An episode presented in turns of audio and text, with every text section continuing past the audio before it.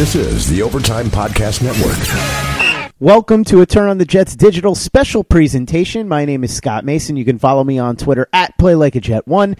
And today I'm going to bring you a little something that I like to call King for a Day, the birth and death of a 24 hour Twitter legend.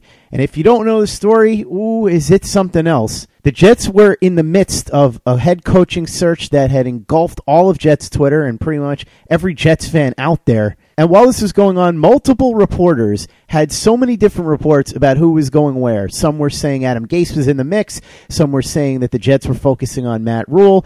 Others were saying that Mike McCarthy was a heavy contender. Some even said that Todd Monken was in the mix. So nobody knew what to believe and nobody knew what was really going on. And that's when on Twitter one person emerged who said he did know what was going on and he knew it for sure. Karl Abramson, who we would later learn was a high school kid in Massachusetts, was on Twitter claiming he had an exclusive from a source that Matt Rhule, the head coach at Baylor, was going to be named Jets head coach that night at 6 p.m. This was on Wednesday. At the time, barely anybody had ever heard of Karl, and it's not like his Twitter account was loaded with followers. He had about 200 at most. Well, within hours and after some attention and retweets from some fairly prominent people, all of a sudden Karl's Twitter account ballooned, getting all the way up to 1,400 followers. People all over Twitter were tweeting about Karl. He had become the biggest story on Jets Twitter, believe it or not. 6 p.m. came and went, and Matt Rhule had not been signed as the next head coach of the New York Jets. People continued to speculate about Karl, and then, of course, we know what happened. The news broke that Matt Rhule was staying at Baylor, and then shortly after that, the news broke that Adam Gase would be the next head coach of the New York Jets. At that point, a lot of the people on Jets Twitter who had been propping Karl up and praising him turned on him and started saying really nasty things, and many who had followed him earlier that day unfollowed him. But for a short period there, Karl had caught wildfire, and his Twitter report was the only thing that anybody could talk about. So, in the wake of everything, everybody's wanted to know what happened. Did he actually have a source? Was he just trolling? Was he just a kid who was bored and taking a wild guess? And also, why did people believe this kid and get caught up in the whole hoopla when hours earlier he was just an anonymous person on Twitter?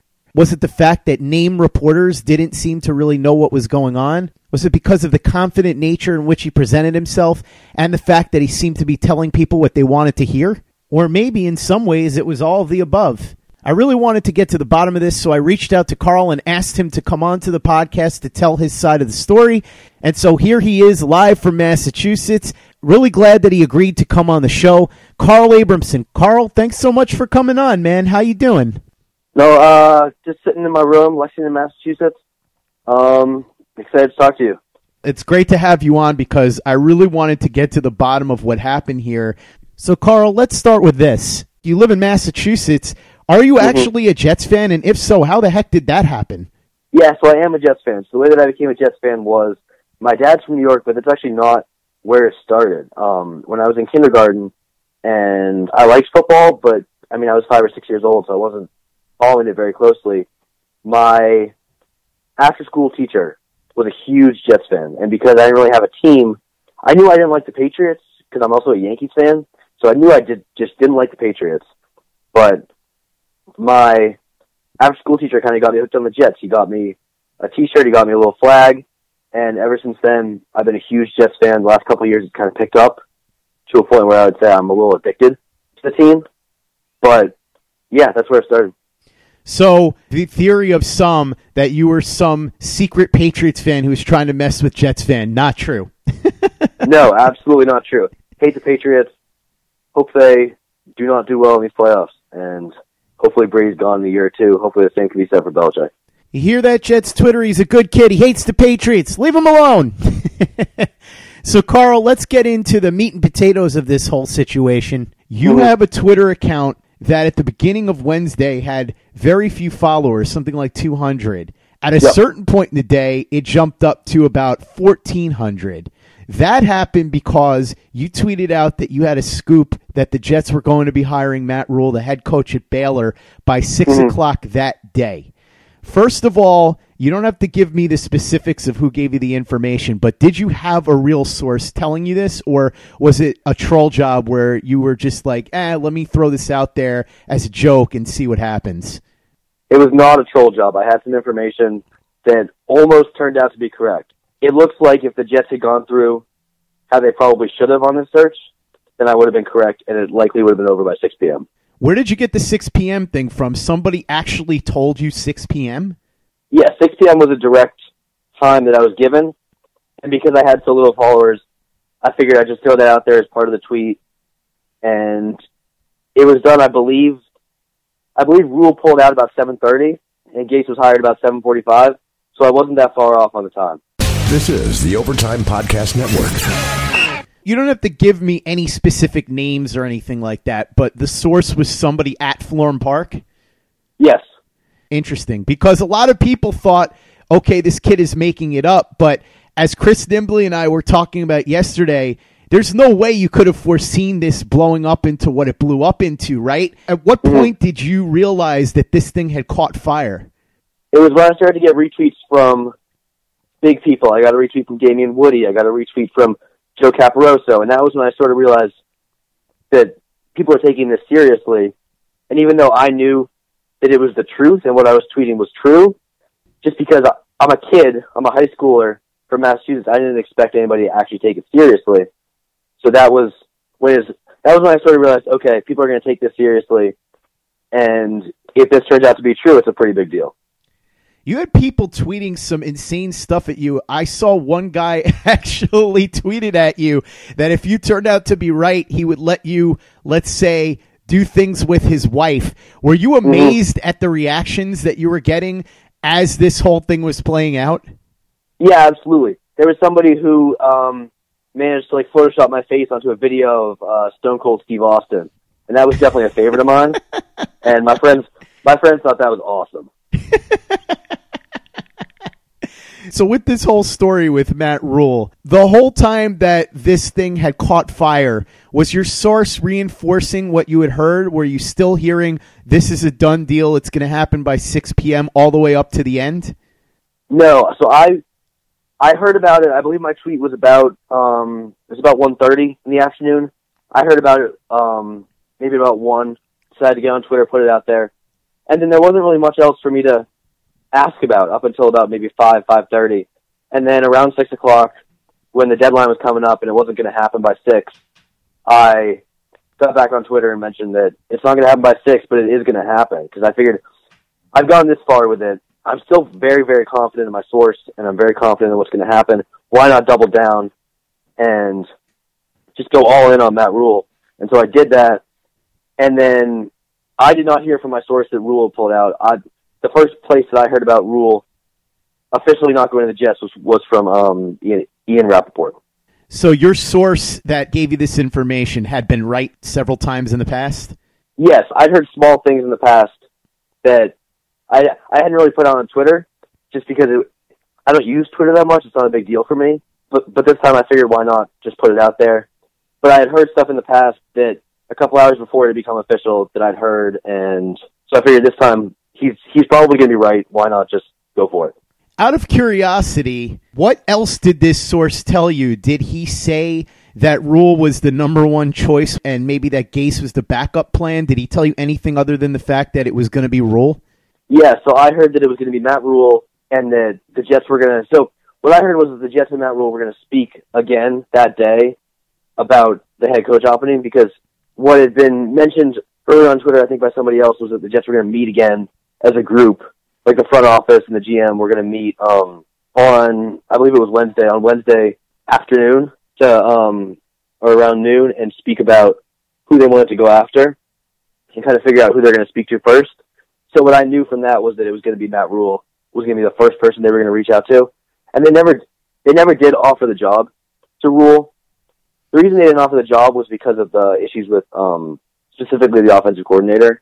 So they never offered the job, but I think that if they had, Rhule likely would have accepted it. And his whole thing about how he's not going to accept an arranged marriage is because the Jets never offered the job officially because they weren't willing to bring in Matt Rhule, who wasn't willing to let the Jets dictate who he's going to interview for offensive coordinator and dictate his options on that. This is the Overtime Podcast Network. So your understanding is that this was a second chat And at this point, the Jets were interested enough that they might have offered him the job if he had accepted being dictated to as far as the staff goes. If he had accepted being dictated on the offensive coordinator and offensive staff, because Darnold's the main focus of, of the team right now, then they would have offered him the job and he would have accepted. At what point did you realize that this wasn't going to happen? And did your source ever actually get back to you and say, hey, listen, looks like this isn't going to happen? Uh, my source got back to me after the fact. I learned about it from Ian Rapoport. He said that Matt Rhule had texted his coaching staff at Baylor and that he was not going to take the Jets job. Even when there was, there was a tweet going out that um, Matt Rhule was still in Waco, Texas, which was totally believable because somebody else said he was in Florham Park, but I expected I would have heard about that before it had been put out there. So that was something that didn't shock me that he was still in Waco, and I still believe that he was going to the Jets. But then when Rapoport said that he was staying at Baylor and he was talking to his coaching staff at Baylor about staying at Baylor, that was when I knew that it wasn't going to happen. Tell me about the fallout here. Everybody was propping you up. You said the Stone Cold Steve Austin gift, which is hilarious mm-hmm. to me. I love that. I'm a huge Stone Cold Steve Austin fan myself. At what point did people start to turn on you, and what were the reactions like? Yeah, so people started to turn. I'd say about a third of Jets Twitter turned on me at about six o'clock when I was wrong on the time. Another third turned on me when it was official that Matt Rhule was not going to be the head coach, and the other third stuck with, uh, stuck with me realized that I'm a high school kid. It's not that big of a deal. I was wrong on Matt Rhule, But pretty much people were just kind of saying, oh, we believed in you because I think more than anything, it wasn't even that people wanted Matt Rhule. It was that people didn't want Adam Gase. People didn't want Mike McCarthy. So I think that was where the anger was coming from. It wasn't the anger towards me. It was the anger towards the situation, the anger towards hiring Adam Gase as head coach. Yeah, and I talked to Chris Nimbley about this on the podcast Friday. I think a lot of this had to do with there was so much confusion as to what the Jets were going to do because there were multiple reports coming from so many different places. And you came out and you had A, a declarative statement, and B, you were saying something that a lot of people wanted to hear. And so you put those two things together, and I think that's why this caught wildfire. Which were the first few accounts that were major accounts that started to retweet you? It was Damien Woody and who else? It was Damien Woody. I got a retweet from Damien Woody. I got a retweet from um, Joe Caparoso. And then the big thing that happened was um, at about 3 o'clock, Ben Albright came out and said that it looks like the Jets are going to hire Matt Rhule that the Jets head coach opening is leaning towards Matt Rhule. And that was when I, um, for the first time, I really got vindicated on it because everyone was going crazy about it on Twitter, but there was nobody who has like real, real sources inside. Like I had, I had a single source inside. I assume Ben Albright has multiple sources inside or else he wouldn't have tweeted what he did.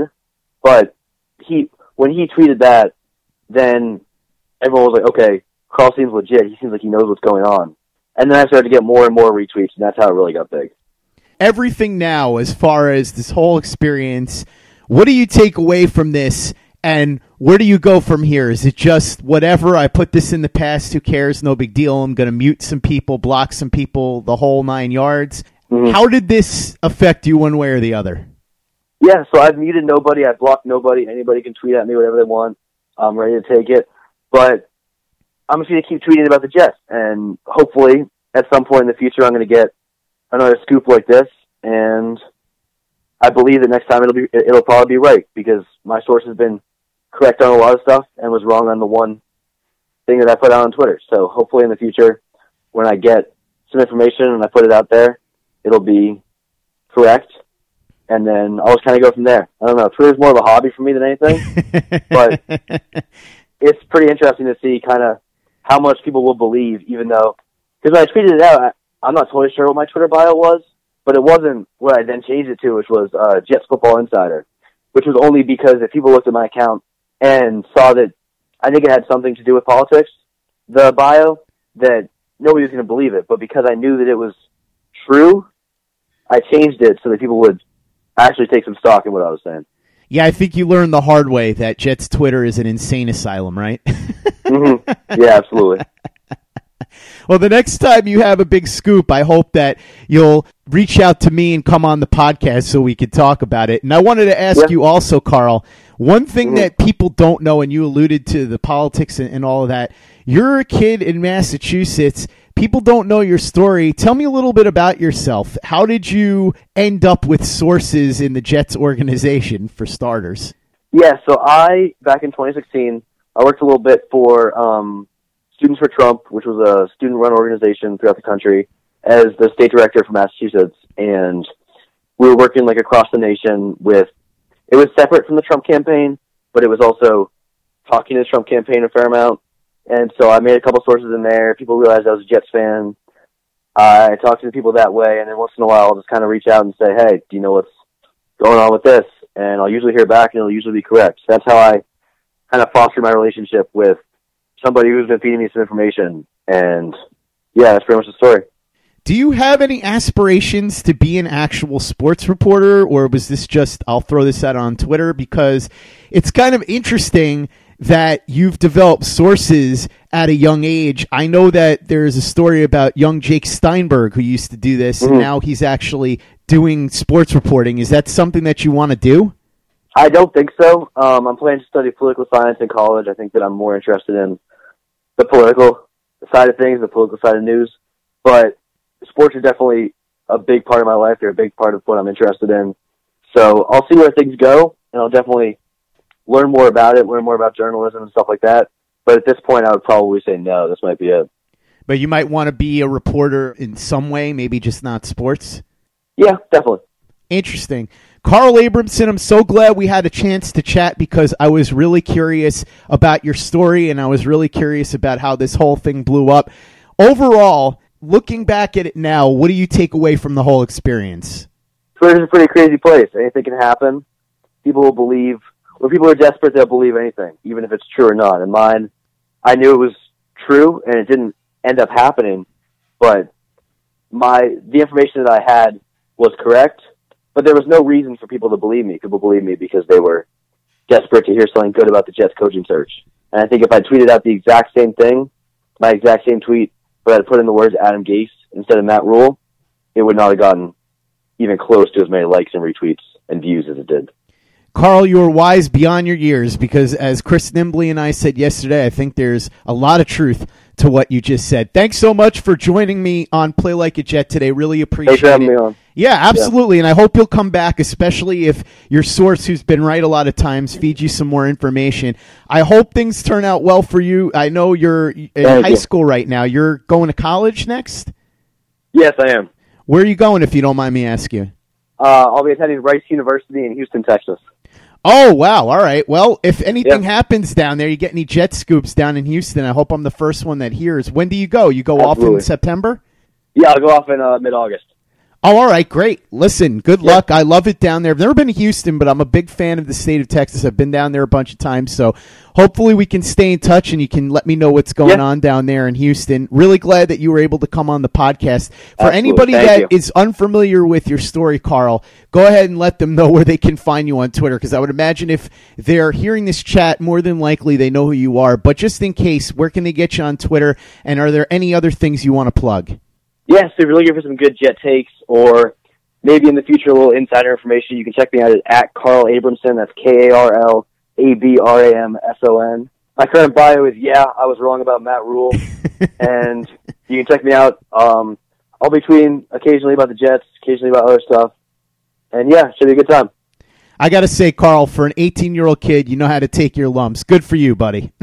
Thank you. Thanks again for joining me, Karl. Really appreciate it. Don't forget, I will be back tomorrow with coverage of the presser of Adam Gase as the new head coach of the New York Jets. He's going to be introduced officially at 2 o'clock today. And so tomorrow we will have everything that went on in the presser and all the latest news with Darryl Slater of NJ.com and New Jersey Advanced Media. In the meantime, go ahead and follow Karl on Twitter. And for the latest and greatest in New York Jets podcasts, you know where to go. That's Turn on the Jets Digital and turnonthejets.com.